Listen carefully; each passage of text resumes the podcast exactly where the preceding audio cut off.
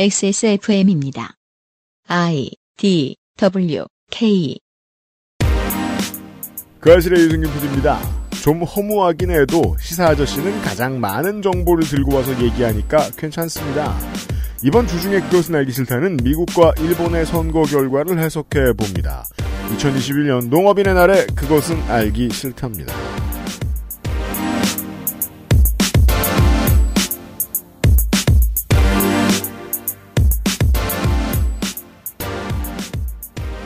XSFM의 시사교양 프로그램 그것은 알기 싫다 437회 목요일 순서를 시작합니다. 2021년 11월 둘째 주입니다. 윤세민 에디터가 있고요. 네, 안녕하십니까. 윤세민입니다. 어, 구청 청소행정과에서 동네에 방을 붙였어요. 내용이 이거였어요. 김장철을 맞아 각 가정에서 발생하는 김장 채소 쓰레기는 한시적으로 20리터 이상 일반 종량제 봉투에 담아 배출해 주시기 바라며 12월 말부터는 종전과 같이 모든 김장 쓰레기는 음식물 저- 쓰레기 전용 봉투 및 전용 용기에 담아 배출하여 주세요. 네. 이게 무슨 뜻인지 이해 못하긴 어렵지 않습니다. 워낙 많이 나오는데 음식물 쓰레기 봉투는 작죠? 게다가 음식물 쓰레기에 봉투에 우르르 쌓아가지고 내보낸다고 치죠. 처리할 시스템이 안 돼 있을 것을 예상할 수 있습니다. 그렇죠.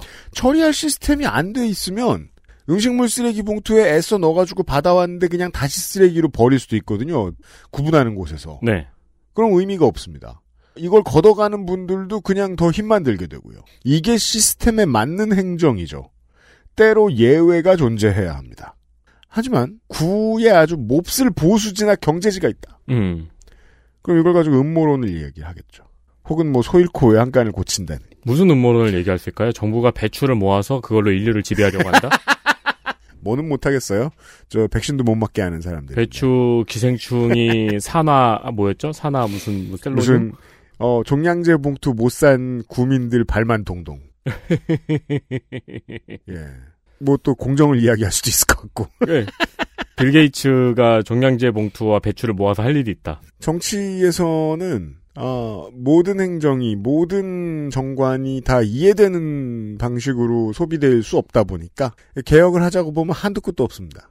그래서 개혁을 하자고 들어오면 시간이 많이 필요한데 어, 식자들은 비웃죠.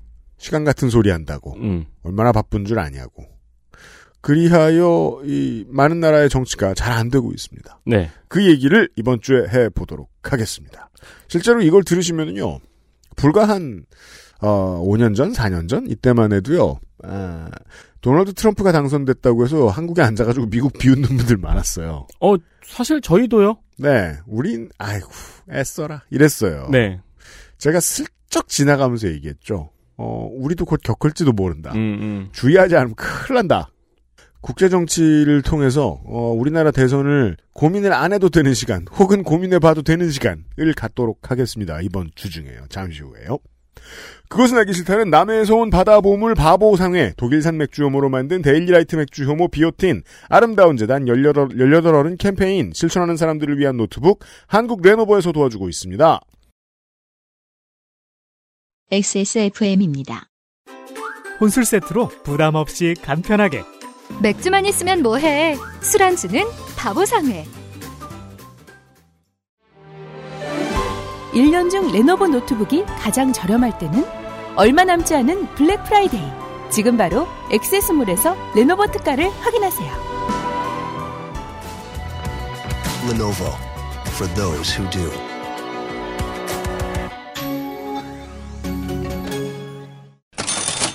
레노버 블랙 프라이데이 행사가 어, 전 세계에서 그 한 번에 노트북을 가장 많이 파는 세일 행사기도 하겠지만 네. 우리한테도 좀 무서운 행사입니다. 맞습니다. 예전에 우리 조물주가 고백, 고백을 한 적이 있었죠. 심심해서 새벽에 열어봤는데 갑자기 다 나갔다고 열리자마자. 그렇죠. 네. 레노버 블랙 프라이데이 행사를 그래서 저희들도 미안해서 또 쥐어짜가지고 저 네. 큰 회사를 쥐어짜서 어, 첫해 받아오던 것에 10배가 넘게 받아왔습니다. 그쵸. 이게 그러니까, 나땡키에서 네. 오프화이트 조단을 음. 선착순으로 발매하는 거예요. 아, 그... 아시는 분은 이해하시길 바랍니다. 시간 랜덤으로. 네. 그러면 나이키는 폭파할 거예요. 그렇죠. 하지만 저희는 예고를 해드리겠습니다. 최대한. 네, 레노버와 XS몰의 블락 블랙 프라이데이 행사입니다. 어, 제가 옆에서 전화 통화를 들어봤는데 네. 유면상 PD님이 레노버에 이거를 요구하다가 음. 레노버로부터 block을 당할 뻔했어요. 왜냐면 유면상 PD가 컴퓨터에 별 관심이 없기 때문에 네, 하는 말이 맨날 이거예요. 비싸. 비싸요, 비싸. 이게 확실히 갑을이 바뀐 게 약간 아 그럼 아무도 안 하실 거예요? 블랙 프라이데이인데 뭐 주세요? 막 약간 그렇죠. 네. 근데 제가 나중에 받아보니까 되게 쌌거든요. 왜 이런 짓을? 요거는 저도 약간 지금 고무돼서 약간 노리고 있습니다. 저는 몰라도 에디터는 한 대 살 것 같아요. 이게 아 좀 살펴보고요. 아, 지금 노트북도 쓸만하긴 한데 네. 기회가 있다면 또 모르니까요. 네. 소비자가 대비 최대 최대입니다. 음. 최대 47% 저렴한 가격까지 있습니다. 어, 싱크패드, 요가북, 리전 5, 아이디어 패드, X1 카본까지 인기 품목을 총 망라하고 있고요. 리전 7도 있고요. 요가 7도 있습니다. 단순 미개봉 반품 제품, 그러니까 예를 들어서 배송 출발했는데 구매 취소한 경우 그건 그냥 새 거죠. 받았는데 음. 뭐 실수로 두 개 샀다. 네. 하나는 반품하겠다. 네. 뭐 요런 제품들입니다. 따라서 그때에 쓰지 않고 개봉도 안 해본 고객이 구매했던 업그레이드 옵션까지 붙어 있습니다. 예를 들어 뭐 1년간 프리미엄 케어다. 그 사람이 그렇게 샀는데 실제로 구매 안 했다. 네. 그럼 그 서비스 팩까지 같이 구매하시게 됩니다. 11월 22일부터 판매 오픈을 할 예정이고요. 네, 24일이 블랙 프라이데이인데 그때까지 수량이 남도록 조정해 봤습니다. 그러면 사흘? 네. 그렇죠. 이게 이제 문제가 제가 그 얼마 전에 난생 처음으로 대출을 받았잖아요. 아, 그렇죠. 네. 네. 실수로 좀 많이 받았어요. 아, 네. 그래서 예, 좀 남아요. 네. 그럴 때가 있어요. 제정신이면은 이게 잘 보관했다가 나중에 갚으면 되는데 네, 신용이 괜찮은가 봐요. 또 돈이 그렇지가 않아요. 네. 네. 흥청망청 i9 사고 막, 램 128기가 쓸데없는데 막 사고 막. 아까 맥 보고 있었어요. 아이 저, 레노버 시간이 이 얘기를 하면 안 되는구나. 아마 단기간 품절 사태가 예상이 됩니다. 네. 네, 뭐 또 저기 자녀분 대학 가시는 경우에 또, 또 노트북 필요하기도 하고 작년에는 딱 하루 걸렸습니다. 작년 하루였습니다. 네, 다시 한번 말씀드리면 11월 22일에 판매가 오픈이 되는데요. 음. 주의사항은 반품 교환은 절대로 불가합니다. 그 옵션이 들어간 할인 가격입니다. 그렇습니다. 어떤 사유든 절대로 불가한 옵션이기 때문에 네. 어 요거는 염두에 두시고요. 음. 그리고 많은 성원 부탁드립니다. 진짜로 빨리 가져가시는 게 괜찮을 것 같은 물건을 소개해 드릴게요. 어, 싱크패드 E15이면 15인치 모델이에요. MX450을 달고 있고 16기가 램에 512기가 512기가 SSD고 i7 1165G7이거든요. 99만 9천 원으로 저희가 맞췄습니다. 제가 아무리 생각해도 이건 말도 안 되는 것 같습니다. 보통 시중에서는 140만 원입니다. 그리고 어 제가 살려다가 내놓는 건 아, 리전 7 중에요. 5800H CPU고요. 무려 3070을 달고 있고요. 램은 32기가인데 SSD 512기가고요. 177만 원입니다. 저희가 그렇게 맞췄습니다. 어, 시중은 제가 지금 싼 거 알아봤는데 240만 원에서 250만 원대 하고 있습니다. 어, 리셀을 하실지 말지는 모르겠습니다. 하지만 저희는 그냥 이 가격으로 팔겠습니다. VJ 안 달린 그냥 라데온 그래픽스나 아, 아이릭스 SE, XE 그래픽스 그냥 저 GPU, CPU 쓰고 있는 모델들은 훨씬 쌉니다. 저희가 마진도 더 덜 남겼습니다. 가격표를 확인을 하시고 11월 22일에 들어오십시오. 11월 22일부터 판매를 오픈했다고 오픈할 거라고 조물주가 적은 이유는 아무 때나 열기 위해서입니다. 어, 그렇죠. 네. 할인율은 어마어마하고 어, 여기에 들어가는 노동자들의 노력의 배- 보상이 조금 될 정도의 마진을 남겼습니다. 그리고 어, 그 마진율이 상당히 별 볼 일 없다. 저희 입장에서. 네. 라는 건 가격표 보시면 아시게 될 겁니다. 그리고 지난번도 그렇고 제작 지지난번도 그렇고 광고 똑바로 안 했어요. 이렇게 광고 많이 안 했어요. 어, 맞아요. 네, 그냥 물량이 많으니까 이렇게 광고 하는 거고 사실 광고 안 하고 싶습니다. 알아서들 가지고 가시더라고요. 한 번도 안 들어본 여러분 오지 말래도 옵니까? 반갑습니다. 하염. 네.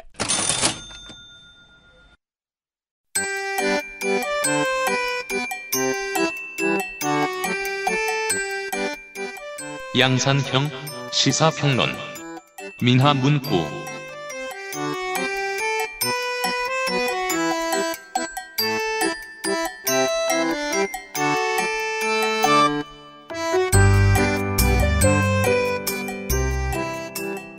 우리가 우리 코너를 언제 시작했죠, 시사일 씨? 모르죠. 네. 4년 됐나요? 4년이나 됐다고요? 3년 됐나요? 4년 됐나요? 몰라요, 몰라. 요 못해도 3년은 됐고. 지난달에 시작한 것 같은데. 그렇잖아요.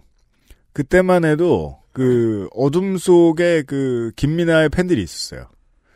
전혀 안 보이는 그 어, 여름 가을에 곱등이 왔다 갔다 하는 그런 골목 있죠. 아 그래요? 예, 그런 곳 같은 곳에 음침하게 조금 있었어요. 그 사람들이. 그래요? 예. 지금은 김민아를- 지금은 그것마저도 다 없어져 없어지는 거예요 지금? 김민아가 방송에 나온다고 막 그랬었어요. 네. 예. 근데 어 제가 봤을 때 요즘은 방송엔 김민아밖에 안 나옵니다. 바쁜 시사 아저씨가 나와 있습니다. 어서 오세요. 아니 방송에 저만 나오는 건 아니고요. 아는데 남들이 펑크 낸 거를 좀 떼었습니다. 옆쪽 찍으면 또 김민아가 있고 또 김민아가 있고 아 그래요? 예. 아 시사 아저씨 엄청 바빠질 날이 올 줄 알았는데 그게 지금이네요. 예. 그거를 좀 제가 쓸모 있는 얘기를 하고 다니면서 그게 그런 걸 해야 되는데 다 별로 쓸모가 없는 얘기들을 자꾸 하는 것 같아서 그 시사 아저씨가 그 직업병에 시달리고 산재에 시달리고 있을까봐 걱정이 많이 돼요. 네, 그 그런 사람들 계속 보고 네. 그 맞은편에 그런 패널들 앉아 있고 네, 그리고 안 앉아 있더라도 혼자 나간다고 하더라도 계속 그런 얘기 하면 네. 사람 병듭니다. 어, 이미 병은 항상 들어 있었어요. 어떤 네. 형식으로든 병의 종류가 뭐 달라, 달라지는 것 뿐이지. 육체적인 병 말고. 네. 예. 병은 뭐 항상 예. 마음이 힘들어요. 한 가지 얘기만 계속 하고 있으면은. 하지만 어떻게 하겠어요. 네. 어, 그리고 오늘 저만 힘든 것이 아니잖아요. 듣는 분들도 다 힘들 것이고 네. 생각해 보면 인생이 힘든 건 필연이에요. 그래서 말이에요. 지금 그것은 하기 싫다가 세 번째 대선을 맞이하고 있는데 네. 아, 구도가 정말 다릅니다. 지난 두 번하고. 네. 지난 두 번은 명확했거나 쉬웠어요. 근데 이번은 명확치도 않고 어렵습니다. 그러다 보니까 고관여층의 청취자들 중에 집권 문제에 관심이 많으신 분들, 왜냐하면 아주 중요한 일이니까요. 우리나라에서 제일 큰 권력과 관련된 얘기니까요. 이런 분들이 서로서로 상처받기도 하고, 네, 눈도 빨개져 있고, 마음이 힘들어요. 그런 분들의 생각은 양갈래죠. 한 마음 속에서도. 아, 이런 것 좀 그만 들여다보고 마음을 덜 아프고 싶다. 네. 또 하나는 어, 저 새끼는 안 싸우지? 딴 데는 다 싸우는데? 어, 저희가 후자잖아요? 그러니까 그냥 마음에 위안 얻고 가세요. 네. 음, 아, 오늘은 좋은 얘기였군요. 다른 데 싸우는 얘기를 하겠습니다. 오늘과 음. 내일은. 근데 저는 이게 재밌었거든요. 남 얘기이기도 하고. 버지니아 주는 말이에요. 미국에서 그 북동부와 남부를 잇는 가교의 역할을 합니다. 최초 독립 13주에서 가장 부자였어요. 어, 사람이 돈이 많으면 버지니아 사람이다. 라고 말하던 시대가 있었습니다. 그리고 그 시절에 돈이 많았으면 대농, 많은, 그 넓은 땅에 많은 노예들을 데리고 있는 대농의 자제들이었습니다. 그러다 보니까 전통적으로 옛날 옛적에 노예제를 지지하던 민주당을 쭉 지지하는 그런 보수적인 곳이었습니다. 그랬던 곳은 나중에 쭉 공화당을 지지하는 곳으로 바뀌죠. 남부의 끄트머리, 남부의 저지선 역할 같은 걸 오랫동안 했습니다. 언제까지? 아들 부시 대통령 때까지. 그리고 아, 이곳에 대대손손 살아온 그리고 나중에 이제 IT 기업이 많이 들어서면서 나중에 들어온 이런 사람들 중에 한인들도 많았고 한인 특히 많아졌습니다. 요즘. 그리고 흑인 인구 수도 줄어들지 않고 늘고 있는 추세입니다. 20% 초중반대를 유지하는데 이 사람들에게서 정치적으로 몰표가 쏟아지면서 버락 오바마 때부터 이곳이 점점 파랗게 바뀝니다. 그리고 이제는 swing state라고 불리죠. 이곳을 누가 가져가느냐가 아주 중요해졌습니다. 오늘은 미국 선거 얘기를 할 거예요.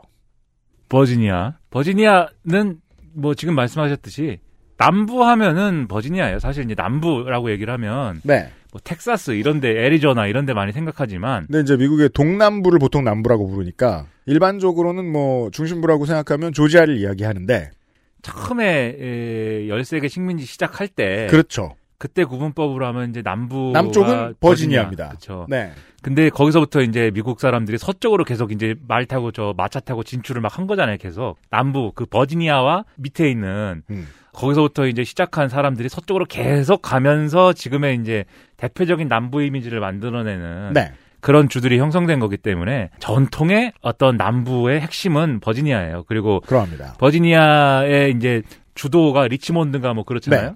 이름도 멋있잖아요. 리치몬드. 음. 리치몬드 과자점. 사람 많이 사 우리나라에는 그렇게 알려져 네. 있습니다. 리치몬드 과자점이 생각나는. 그리고 이제 남북 전쟁 할 때도 음. 핵심은 버지니아였고 맞습니다. 남부 맹방의 핵심 버지니아였고 버지니아의 리치몬드를 점령하느니 마느니 뭐 그런 음, 거 그런 역사를 가지고 있고 그 트럼프 지지자에 가까운 그런 이제 뭐 무장한 네. 극우주의자들이 음. 어좀 충돌을 일으켜가지고 남부의 그 영웅 중 한 명인 네. 로버트리 장군 동상을 뭐 이 지키느니 노포크였나요? 네. 그다음에 그 거리의 이름에서 뭐 맞습니다. 그 이름을 뺄 수가 없다느니 하면서 음. 이제 싸웠습니다. 샬럿츠빌인가 뭐 그 충돌 이 일어난 것도 이제 버지니아고 그러니까 버지니아 복잡합니다 원래 버지니아가 또 땅이 넓 다 보니까 모든 주가 그렇듯이 북쪽으로는 워싱턴 DC와 맞닿아 있고 그렇죠 남쪽으로는 이제 남부 촌구석의 시작인 캐롤라이나 주와 맞닿아 있습니다. 이 남쪽과 북쪽의 여론도 상당히 많은 차이가 있습니다. 이 버지니아가 원래 복잡한 주인데 음. 말씀하신 대로 이제 과거에는 보수적인 그 남부의 정서가 그대로 이- 유지가 됐지만 음. 이제 일부 이제 여러 가지 인구 구성도 바뀌고 아, 정치적 환경이 바뀌면서 swing state가 되고 뭐 이런 과정이 있었단 말이죠. 예. 트럼프 시대를 거치고 이제 바이든 시대가 됐는데 음. 그러면 이제 버지니아의 여론은 어떻게 될 것인가. 그래서 주지사 선거를 하게 돼가지고 모처럼 네. 이 버지니아 주지사 선거의 결과를 놓고 많은 관심이 있었는데 트럼프 시절에는 모든 언론이 여론조사하는데 놓쳤던 바로 그 러스트벨트. 거기에서 심리적인 그 연대를 하는 지역이기도 했습니다.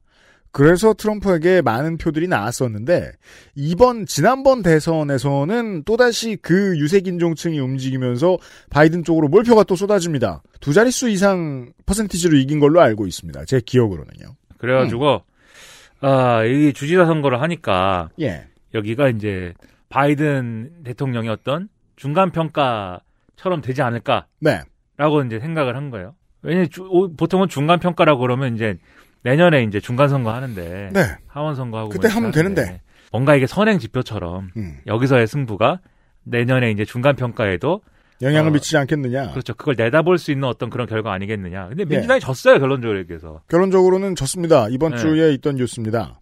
왜 졌느냐 이게 중요한데 이제 단지 선거를 이제 지구 이기구의 해설을 하기보다는 이게 보여주는 게 있어요. 네. 그러니까 트럼프 시대를 뚫고 트럼프는 안 된다 이걸 가지고 바이든이 집권을 한 거잖아요. 그 집권을 했는데 왜 지냐 선거를 그럼 그렇죠. 트럼프가 대선 이긴 지 얼마나 됐다고. 그 대선 때는 트럼프가 안 된다라고 하는 사람들이 바이든 대통령을 만든 건데 음. 왜 졌냐? 거기서 사실 거기에 어, 떤 정치의 본질이랄까 그런 게 또 있어요. 그게 예. 그래서 그런 거를 이제 생각을 해보자라는 차원에서 얘기를 하려는 거고 좋습니다. 그게 우리 정치에 주는 어떤 시사점이라든가 그런 것도 있어요. 근데 그거는 제가 길게 얘기 안 하고 그거는 우리 각자 이제 시간도 부족합니다. 예, 느껴보는 걸로 좋아요. 네, 느껴보자 이겁니다. 아, 이게 선거 초반만 하더라도 제가 멀리서 봐서 그렇게 생각을 했었는지 잘 모르겠습니다만은 저는 무난한 민주당의 승리를 예상을 했습니다. 기본적으로 이제 전임 주지사가 민주당 소속이었던 이 양반이 버지니아 정가가 아는 이름이었고 의원도 여러 번 했고 주지사도 몇 번 했습니다. 여기서 사실상 정치 신인에게 당했습니다. 그러니까 이제 민주당 소속의 테리 맥컬리프라는 사람이 나왔고 음. 공화당 소속은 글렌 영킨이라는 사람이 나왔는데 네. 어, 이 맥컬리프라는 사람은 지금 말씀하신 것처럼 어, 거물이에요. 네. 민주당 전국위원장을 지냈거든요. 그렇습니다. 그러니까 민주당 전국위원장이라 그러면 당 대표랑 비슷한 거예요. 음. 당 대표랑 같은 거예요, 사실상. 줄여서 영문으로 DNC입니다. DNC. 그러니까 미국 가- 미국 민주당 간사장. 그, 그리고 1996년에 빌 클린턴, 음. 2008년에는 힐러리 클린턴. 네. 예, 대선 캠프에서 중책을 맡았던 인물이고. 음. 그러니까 오랫동안 거물 정치인인 거죠. 그 지금 말씀하셨듯이 버지니아 사람들이 모르는 사람이 없는 그런 사람 인데 음. 그 상대로 나온 영킨은 칼라일 그룹 CEO 출신입니다. 칼라일 그룹이란 예. 네. 칼라일 그룹이 뭐야? 음. 네. 칼라일, 아냐. 칼라 1, 칼라 2, 예, 칼라 3. 세계 3위권의 네. 먼 사모펀드 운용 사모펀드 운용사입니다. 네. 글로벌 사모 국내에도 있습니다. 칼라일 코리아가. CEO를 지낸 사람이기 때문에 네. 당연히 이분은 이제 억만장자겠죠. 음. 상당히 재산이 많고 기득권에 속한 분인데 정치는 초보예요. 정치 이력이 없어요. 그래서 이런 구도니까 음. 말씀하신 대로 다들 뭐 이거는 지난번에 대선에서도 버지니아주는 바이든을 지지했고 예. 그냥 투표한 사람들의 어- 그 당시에 이제 격차만 봐도 한 10% 포인트가 우세하게 나왔고 바이든이 음. 무게감도 다른데 이 맥컬리프가 이기지 않겠느냐. 음. 실제 초반에 여론 조사를 해보면은 오차범위 밖에서 맥컬리프가 계속 리드를 지켜갔습니다. 그랬습니다. 근데 뒤로 갈수록 영킨한테 조금씩 밀리기 시작하더니 결과적으로는 뒤집어졌습니다. 네. 네, 그래서 영킨이 이어가지고 음. 다들 이제 충격을 받았다고 그러고요. 어, 여기에 더해서 버지니아뿐만 아니고 뉴저지도 주지사 선거를 같이 했는데 여기는 민주당 후보가 이겼어요.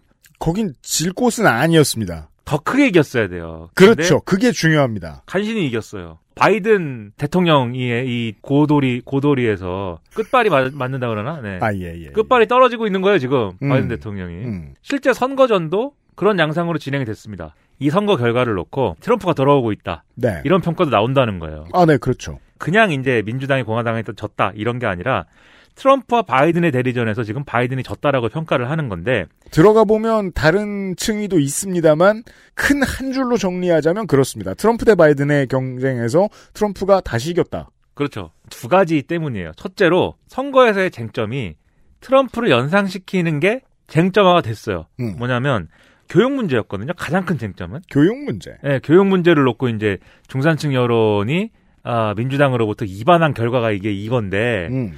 버지니아주의 얘기예요. 그 중산층들이 교육 문제에 대해서 공화당의 의견을 수용하게 된 뭐랄까 소재가 뭐냐면 비판적 인종 이론이라고 불리는 어떤 주장이에요. 네. 비판적 인종 이론이 뭐냐면 이게 뭐 어려워 보이잖아요. 근데 알고 보면 이제 미국 정치의 토대를 이루고 있는 네. 정신이기도 합니다. 어, 이게 뭐 어려운 이름을 붙여놨는데 뻔한 얘기입니다. 그러니까 인종 차별이라는 게 음. 어떤 사람이 나쁜 생각을 갖고 있기 때문에 그냥 차별을 하고 뭐 이런 얘기가 아니다. 그렇죠. 시스템의 인종- 결과다. 네, 인종 차별이라는 건 구조적인 것이고 그것은 백인 우월주의의 뿌리를 둔 뭐 각종 법과 제도, 기관의 구성 이런 것들 때문에 백인 우월주의가 재생산된 결과가 음. 인종차별로 이어지는 거다. 네.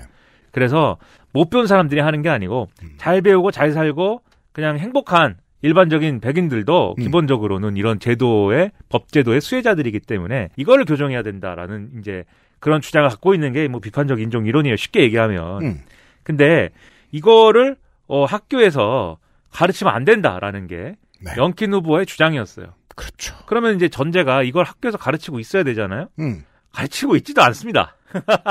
사실 그렇게 열심히 가르친다고 보기는 어렵습니다. 그러니까 인종 차별에 대한 어떤 문제 의식이나 이런 거는 다 어린이 우리 어린 학생들에게 얘기를 해도 여기서 비판적 인종 이론이라는 카테고리로서 아, 네, 그렇죠. 백인 우월주의가 어떻게 법 제도가 돼 있고 그게 그래서 우리에게 중요한 게 Black Lives Matter다 뭐 이런 거는 안 가르치잖아요. 그냥 뭐 2월이 되면 킹 목사가 무엇을 했는가. 그렇죠. 그런 거죠. 예, 그런 이제 그 인권운동의 영웅들에 대해 좀 전기문을 가르치고 네. 이 정도 한달까요? 영킨 후보는 민주당은 그, 주, 그 주장을 하고 있기 때문에 비판적 인종 이론에 기댄 주장을 하고 있기 때문에 민주당 후보가 당선되면은 이걸 학교에서 이제 가르치게 된다. 이제 이렇게 된 거예요. 버지니아주는 앞서 말씀드렸듯이 오랫동안 남부의 중심이었기 때문에 음. 당연히 이 백인들이 어, 행복하게 살고 있는 전통이 남아 있습니다. 아직도 네. 그런 그런 곳이에요. 거기는 음. 특히 이제 백인 중산층들이 많이 사는 데가 북쪽인데 북부 버지니아인데 네. 이 지역에서 이런 우려, 교육 문제에 대한 우려로 상당히 지- 그 반향이 컸다고 그럽니다. 그래가지고 이 민주당 지지층이 이 문제를 이제 놓고 망설이는 사이 중도층이 이제 분열하는 그런 상황이 됐다고 그러고 네. 이게 그래서 인종주의가 중심적인 쟁점이 됐다는 게 첫 번째 이유예요. 그 점이 새롭죠. 아무렇지도 않은 것처럼 이야기했지만 미국에서 금기시되던 어떤 것들을 말하기 시작했다는 겁니다. 공화당 발로. 그리고 그게 트럼프잖아요, 원래. 그래서 이제 순진한 미국 시민들은 트럼프 같은 또라이를 제거하면 그런 소리 안 할 줄 알았어요. 그렇지만 트럼프의 집권기를 쳐다보고 있던 많은 정치 신인이나 정치인들이 어 저거 말해도 표로 돌아오네? 라고 봤거든요. 네. 효용감을 느낀 거죠. 네. 차별주의자가 되는 것도 괜찮구나. 그래서 여기에 대응하는 이제 민주당의 전략은 너는 트럼프냐라는 거였어요. 네. 예, 영킨 후보한테 음. 당신은 트럼프입니까? 음. 또는 트럼프의 친구입니까? 트럼프의 뭐 시종입니까? 네. 이래가지고 계속 이제 트럼프를 연결시키려는 그렇죠. 그러한 선거 전략을 펼쳐요. 그러면 공화당을 찍진 못할 것이다. 라는 계산이 나왔던 모양이죠. 앞서 말씀드렸듯이 버지니아주에서 바이든이 트럼프를 이겼기 때문에 음. 저 사람은 트럼프다라고 정도 하면 하면 지난번에 10% 이겼으니까 예. 이번에 되지 않을까? 그렇죠. 우리로 따지면은 저 사람은 이명 박근혜다 이렇게 얘기하는 건 비슷해요. 지난번 보궐선거의 서울시장 후보는 오세훈 축근도 아니고 오세훈이었어요. 그렇죠. 당신 오세훈이냐? 라고 자꾸 묻는 건 의미가 없다니까요? 뽑혔잖아요, 그래도. 근데 여기서 또 영킨 후보가 또 나는 트럼프다라고 얘기 안 합니다. 트럼프하고는 계속 거리를 둬요. 모른 척 합니다. 예, 트럼프를 얘기를 안 하려고 그러고 그러니까 트럼프도 버지니아에 갔는데 영킨 후보하고 만나지 않습니다. 그래서 상대적으로 음. 온건파처럼 또 비춰져요, 영킨이가. 그렇죠. 그래갖고 공화당 유권자들은 공화당 지지자들은 다소 안심하고 영키니를 찍었어요. 이게 분명히 그게 있어 있는데 트럼프 같은 뭐 그런 느낌이 있는데 음. 아 트럼프는 아니야. 그러니까 순한 맛 트럼프 같으니까 뭐 이 정도는 괜찮지 않을까? 그래갖고 이제 그러니까 제가 요즘 자주 이야기하는 대중의 표층의 메시지와 심층의 메시지죠. 둘 다 채워줘야 되는데 표층 여기서 표층의 메시지는 트럼프를 찍는 건 아니야. 네. 심층의 메시지는 트럼프면 어때? 이 둘이 같이 붙어 있어요. 그렇죠. 그러면 이제 공화당 지지층이 그렇게 안심하고 어 선거장 투표장에 나올 수 있었 있었던 조건이라면 음. 민주당 지지층도 이제 그런 게 있었어야 서로 이제 유권자 명부에 이름을 올려가지고 서로 막 이렇게 동원해가지고 어 투표를 그죠. 이렇게 좀 붙어볼 수 있었을 건데 민주당은 상대적으로 단결이 잘 안 됐습니다. 그럼 반, 저쪽을 하나로 뭉쳐주는 메시지가 있어야 하는데 예, 반 트럼프 전략이 민주당 지지층을 이제 대거 투표장으로 끌어내지는 못했고 심지어 바이든 대통령도 와서 이제 뭐 유세하고 오바마 전 대통령도 와서 그 스타 군단이 다 출동을 했는데도 먹히지가 않았어요. 지난 대선 때 봤던 제 인상은 그거였단 말이죠. 바이든의 당선은 정말로 기적적이고 오묘하고 그동안에 보아왔던 지식을 많이 무시하는 결과였어요. 왜냐하면 바이든 중심으로 뭉친 표는 별로 없었거든요. 반 트럼프의 표였지. 근데 그 표가 너무 많아서 너무 많은 트럼프 지향의 표를 이겼거든요. 예. 그런 일은 흔치 않다고 저는 생각합니다. 그래가지고 뭐 어쨌든 먹히지 않고 음. 나중에는 바이든 대통령이 거의 이제 읍소하다시피 했습니다. 의회에서 내가 충분히 내가 원하는 법안을 지금 통과를 못 시키고 있는데 미국에선 저래 됩니다. 주지사 선거 이번에 지면 앞으로 이런 상황은 더 힘들다. 더 힘들게 될 것이다. 어, 나와가지고 우리 민주당 후보 지지해달라. 음. 네, 안 됐고 네. 선거는 졌습니다. 이곳에서 크게 재미를 보았던 버락 오바마 대통령도 움직였는데 안 됐어요. 그럼 이제 왜 민주당 지지층이 이렇게까지 어, 좀 냉담했는가 음. 또는 이렇게 좀 열정이 없었는가 이걸 봐야죠.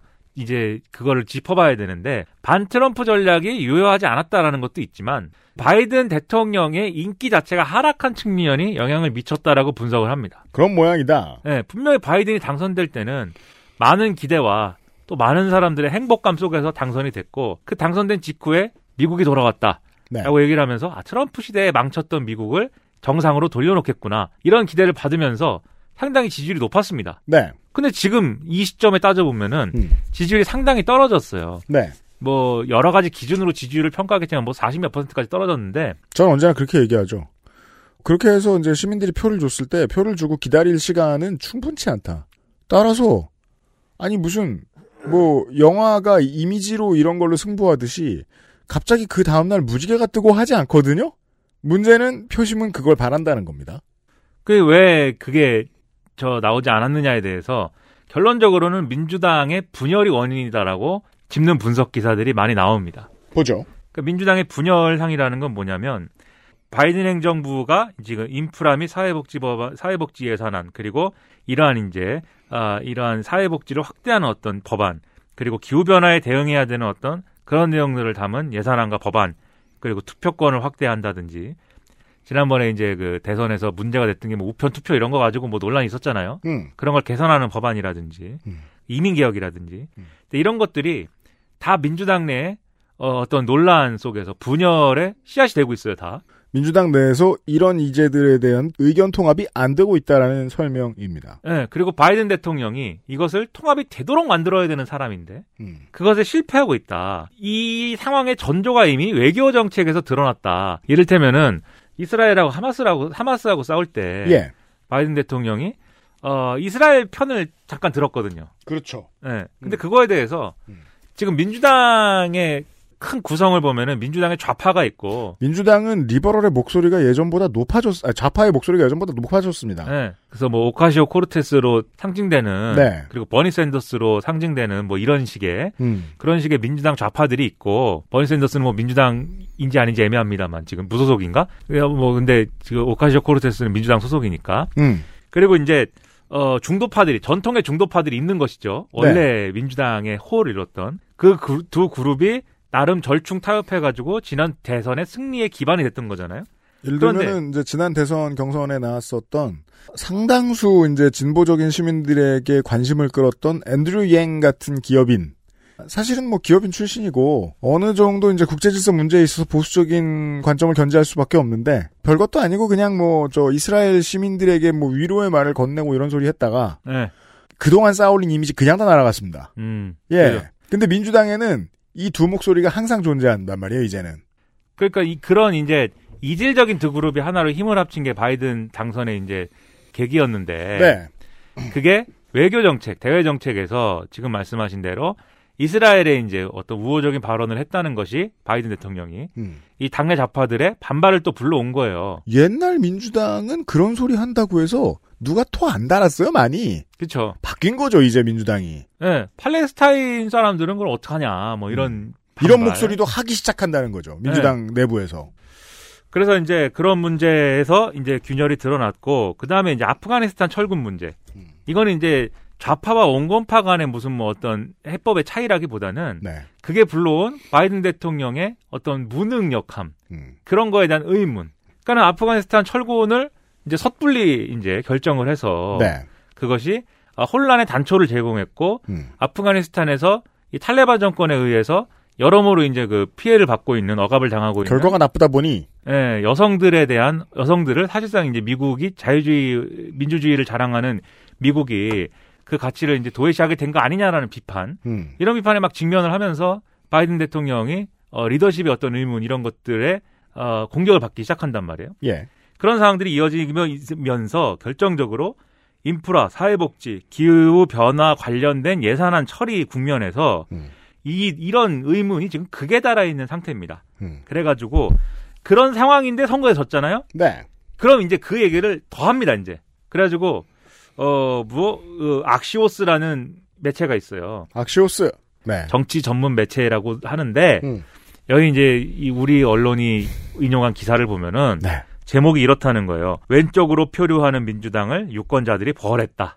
이게 이 버지니아 주지사 선거 패배를 놓고 이제 하는 논평이라는 거죠. 예.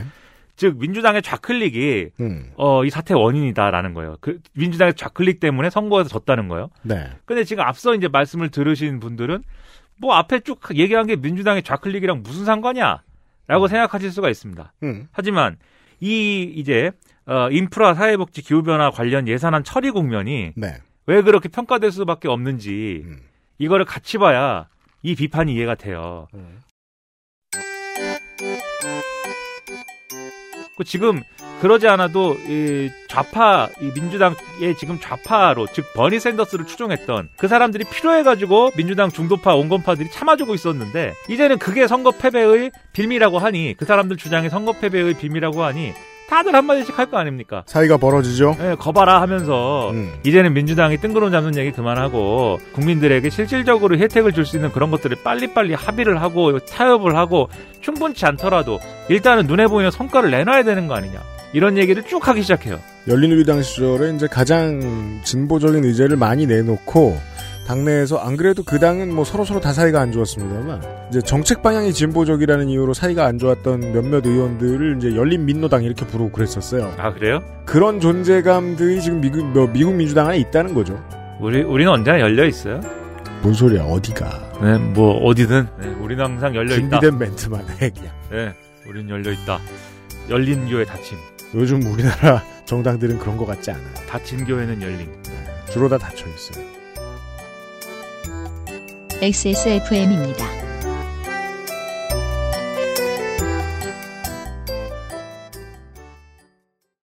말할 수 없는 고민 직접 확인해 보세요. 데일리라이트 맥주 효모. 18 어른의 건강한 자립을 위해 함께 해 주세요. 아름다운 재단 18 어른 캠페인 여기가 천국이구만. 바닷소리 좋고. 아, 시원하다. 어디? 음, 맛 좋다. 여보, 지금 거실에서 뭐해? 신선한 남해바다의 맛. 맥주만 있으면 뭐해? 술안주는 바보상회.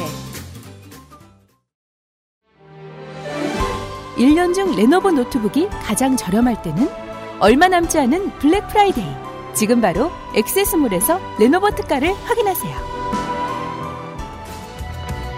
Lenovo for those who do.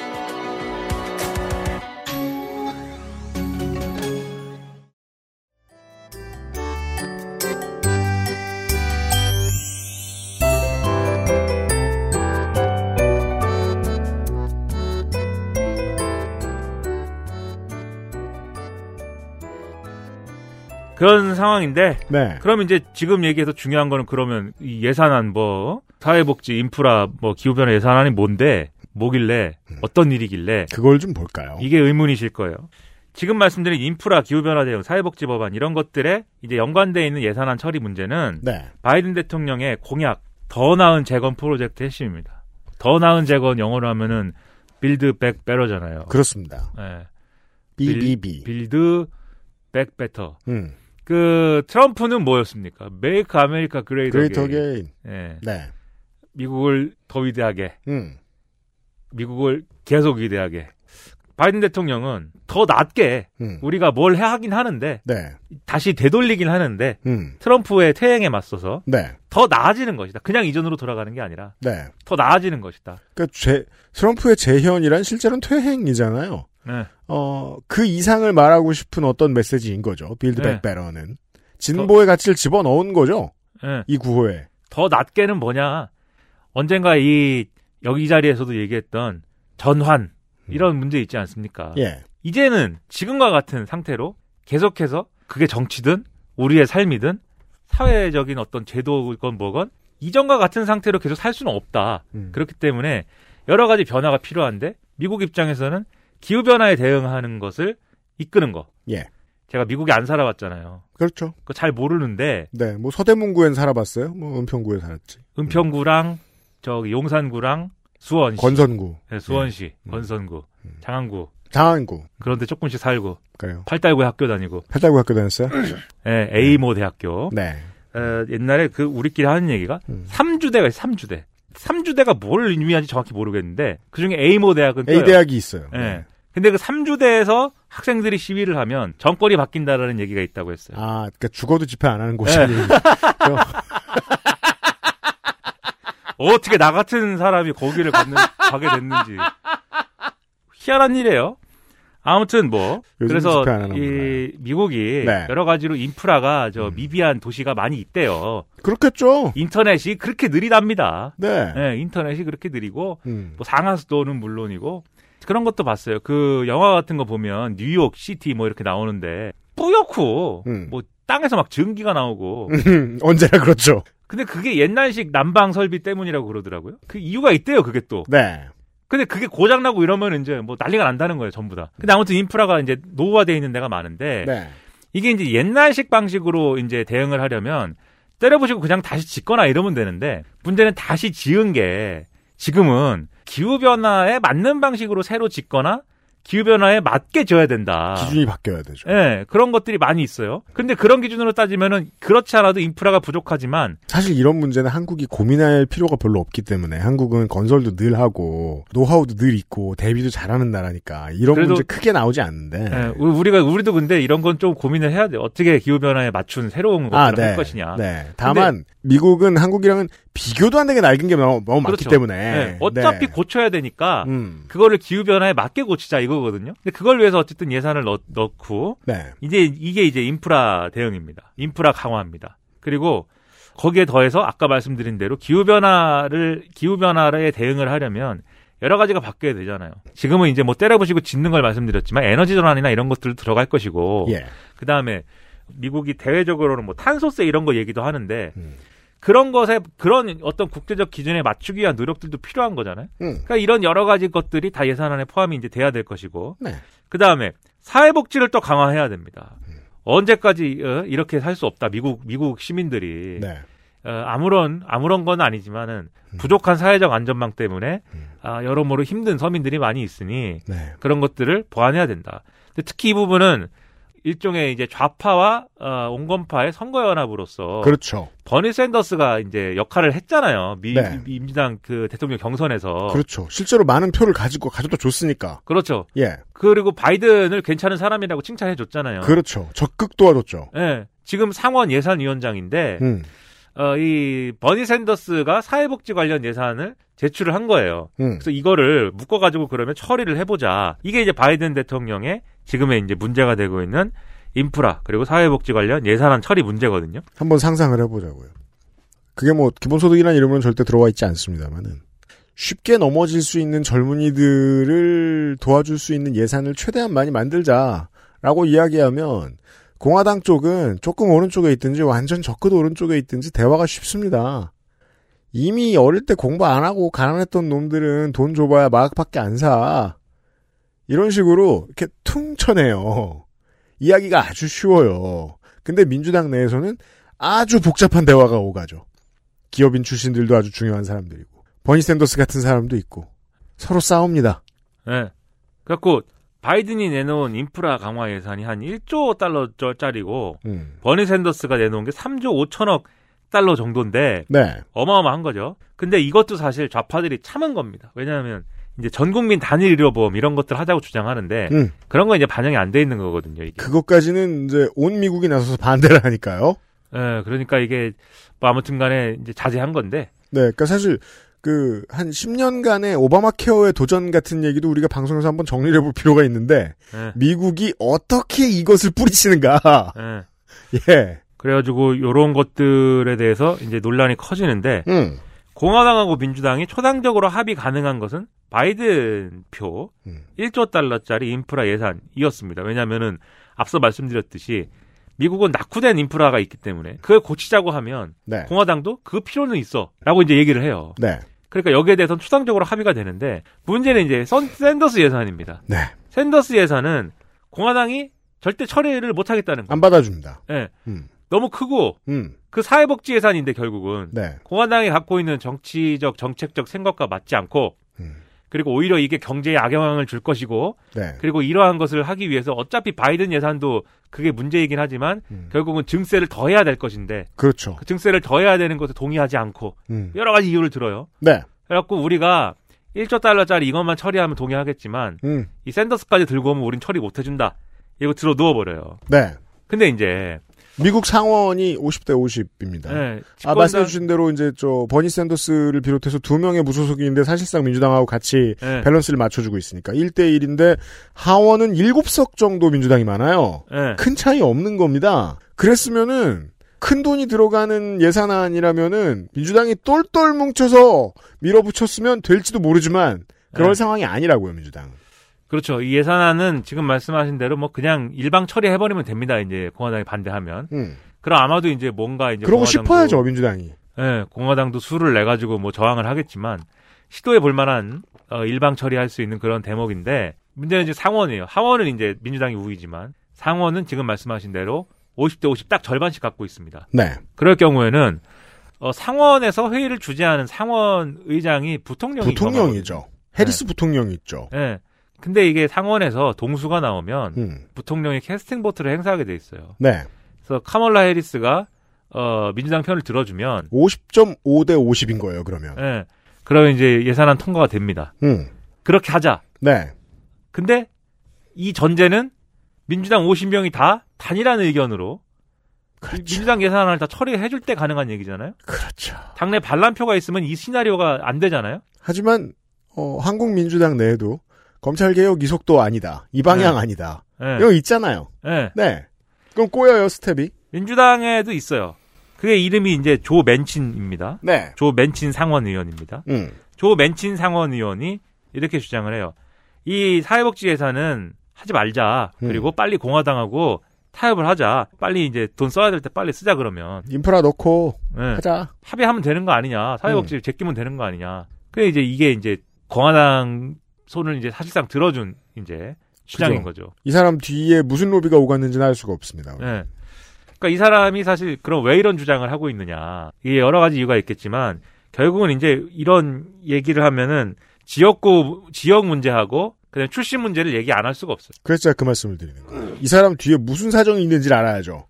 이 사람은 일단 그 상원 의원이지 않습니까? 음. 지역구가 그러면 주잖아요. 그렇죠. 웨스- 주에 두 명씩 뽑으니까요. 예, 웨스트 버지니아예요. 웨스트 버지니아입니다. 예, 노래 있지 않습니까? 있겠죠. 미국은 다 동네 이름 들어간 노래가 있으니까. 웨스트 버지니아 이거 있잖아요. 뭐 그런 노래 많아요. 그 버지니아주의 옆쪽에 붙어 있습니다. 조금 더 북쪽으로. 러스트벨트 한복판입니다. 거기는. 예. 네. 거기 무슨 산맥이 있어요? 뭐 애팔래치아. 애팔래치아 산맥의 끝자락입니다. 웨스트 버지니아는 이제 옛날에는 이제 버지니아인 게 싫은 버지니아 사람들이 웨스트 버지니아가 됐는데 농담이 아닙니다. 예, 그 네. 복잡한 역사적인 맥락이 있어요. 근데 지금 미국의 전체 주 중에 음. 중위소득 기준으로 이렇게 분류를 하면 거의 꼴찌예요, 소득이. 그렇습니다. 그리고 생긴 그 지, 지역을 생긴 걸 딱 봐도 음. 어, 거기 뭐 돈 나올 구멍이 있는 데가 아니에요. 네.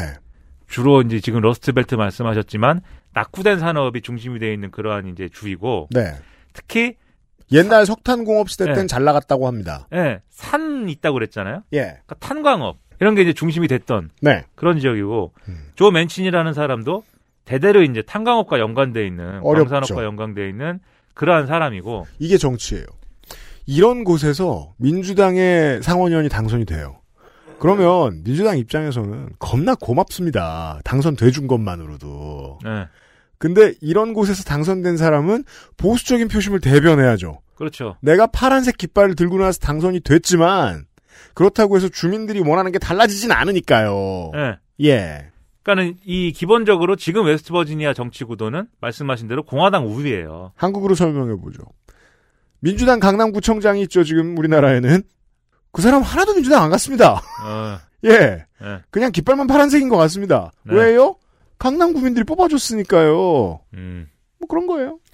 그렇죠. 그래서 공화당에 이제 가까운 주장들을 계속 할 수밖에 없는 처지인 게 하나가 있고, 네. 그리고 대대로 이제 광산업, 이 석탄, 석탄, 석탄맨입니다.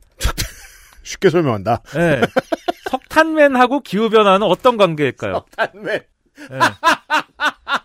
그거는 화해할 수 없는 관계예요. 그러니까 웨스트 버지니아 입장에선 자기들이 중국인 거죠. 지금 인도나. 그래서 석- 이게 이 기후 변화 이런 거는 인정할 수 없습니다. 기후 변화 대응 이런 것은 어 그렇기 때문에 이 조 맨친 맨친이가 어 이제 어 반대하고 있는 거죠. 특별한 대안이 있지 않는 이상 갑자기 삼성 공장을 웨스트 버지니아에 짓는데 그런 걸로 홍보할 수 있지 않은 이상 웨스트 버지니아의 상원 의원은 공화당 스타일의 목소리를 낼 수밖에 없다는 설명을 드리는 겁니다. 그러다 보니까 이 한 명이 이러니까 언론에서 심지어 상원의 왕이라는 별명도 붙여줍니다. 그리고 실제 동료 의원들이 어 여하이니스 이렇게 부르고 그러니까 뭘 해도 50대 50의 구도에 균열을 내는 인물이니까. 예, 이한 사람 때문에 상원이 바이든 마음대로 안 돌아가니까 음. 실질적인 대통령이다. 네. 뭐 이런 막 평가도 하고. 지정 생존자에서 보셨을 거예요. 이런 사람이 있어요. 예. 네. 그리고- 그리고, 이러는 건 본인한테 좋아요. 왜냐하면 본인의 협상력이 배지가 똑같은데도 불구하고 겁나 크거든요. 예. 그리고 심지어 가디언지는 이런 기사도 썼습니다. 누가 조 맨친 맨친 씨에게 음. 이 행성의 미래를 결정할 권한을 주었는가? 그렇죠. 기후 변화를 막- 막고 있기 때문에 뭐야? 뭐 렉스 루터냐? 뭐야? 저관여층 입장에서는 네. 여기까지 읽고 나면 짜증나는 거예요. 지난번에는 대통령 한 사람이 이 짓을 다 했거든? 근데 이번에는 고작 상원 의원 한 사람이 이러고 있잖아요. 이게 정치가 좋아진 거야? 아닌 거야?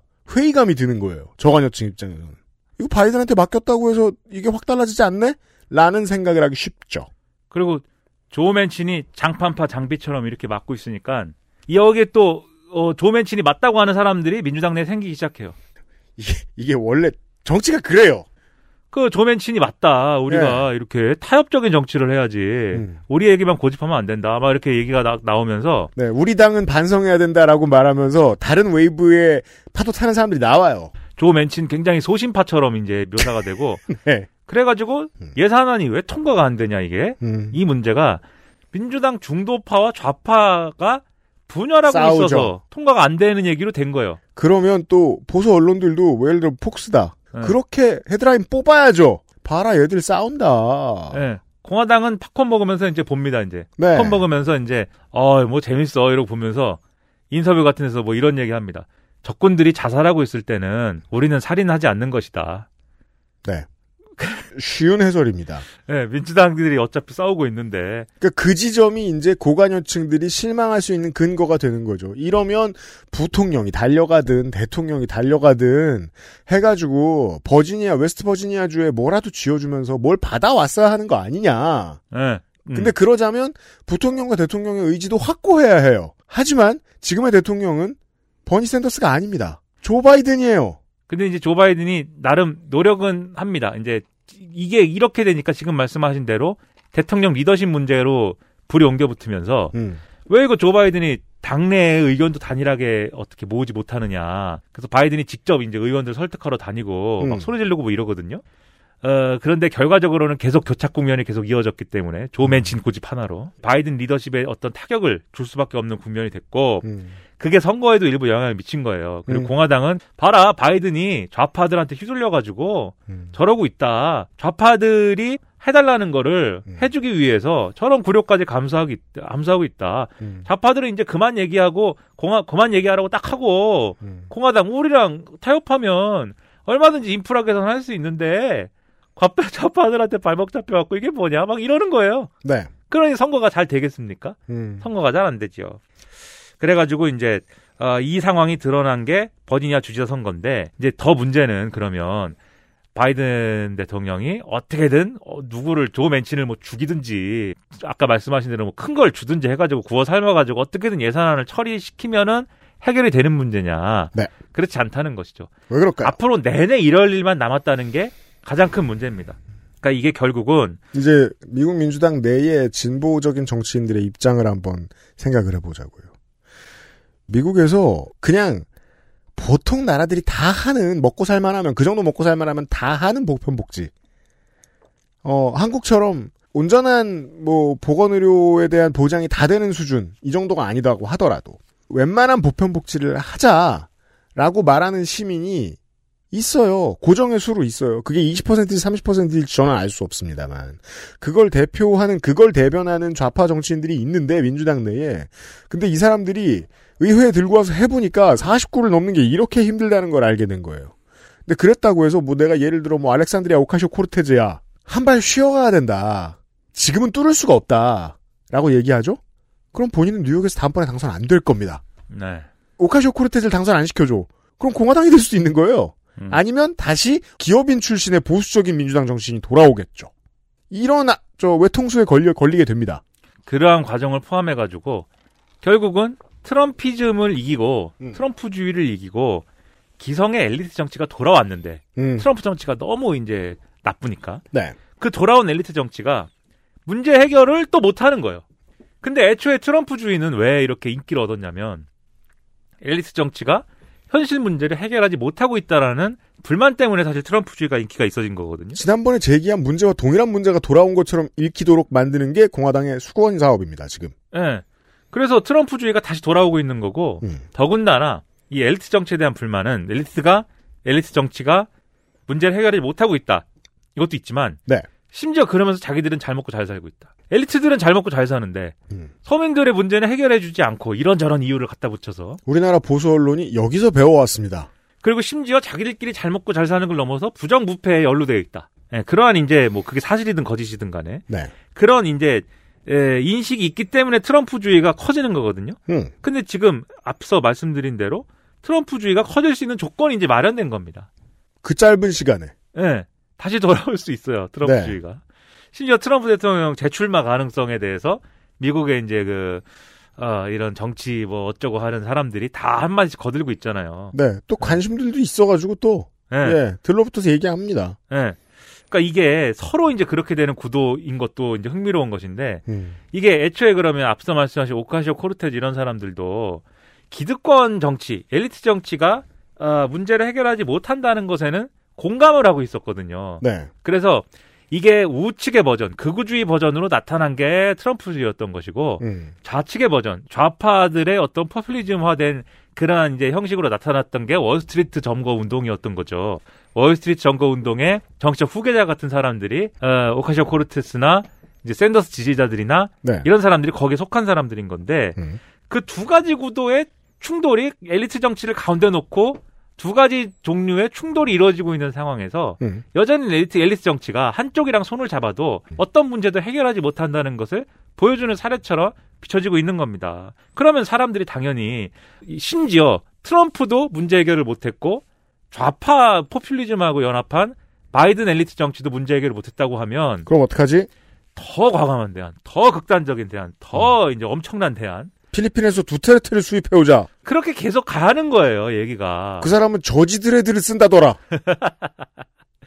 그럴 수 있는 조건 그리고 그것 자체도 심지어 트럼프조차도 만족시키지 못하는 트럼피즘이기 때문에 이러한 점에서 우려가 크다. 저의 이런 류의 이해를 받아들이실 필요는 없습니다.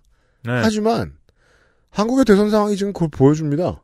지난번 대선 때보다 홍준표가 맨정신이라고 생각하는 사람들이 많아졌죠? 그만큼 망가진 거예요, 그림이. 이 얘기 왜 아무도 안 하냐는 거야. 홍준표더러 온건하다고 해. 니들은 몇 년 전까지만 해도 홍준표가 얼마나 미쳤는지 얘기를 했잖아. 아니, 저는 몇 군데서 얘기했어요. 놀라운 일이다. 2030들이 홍준표 의원을 지지한다고 하는 것은 대단히 놀라운 일이고 정계에서도 미스터리라고 할 것이다. 이거 허경영이 몇 년 더 버티면 국민의힘 대선 후보 될 수 있어요. 무서운 일입니다. 황제가 되겠다는데요? 그땐 어떻게 되죠? 개헌을 하자. 어, 대통령- 표현하면 좋을까? 대통령직을 황제로 바꾼다. 어떻게 표현하면 좋을까? 어, 마치 삼국지 도원결이, 도원결이 카페처럼.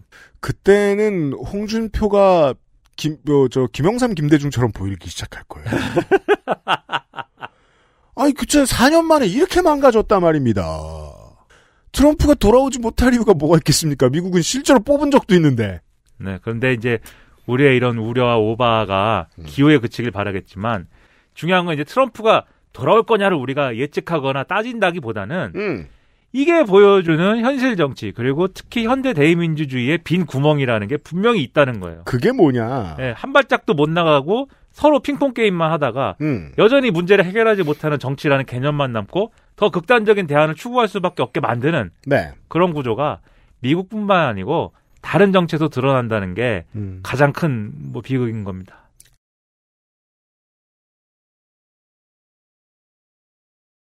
퇴소하는 게 엄청 큰 일일 거라고 생각했거든요. 근데 너무 아무렇지 않게 집이 바뀌어 있더라고요. 제가 무슨 생각이 들었냐면, 어, 그러면 나는 이제 내 스스로 나를 찾아야 되는구나. 내가 할 수 있는 일 찾아야 되는구나. 만 18세가 되면 보육원을 나와 자립 정착금 500만 원으로 자립해야 합니다. 이렇게 보호가 종료되는 아이들은 한 해 약 2,500명.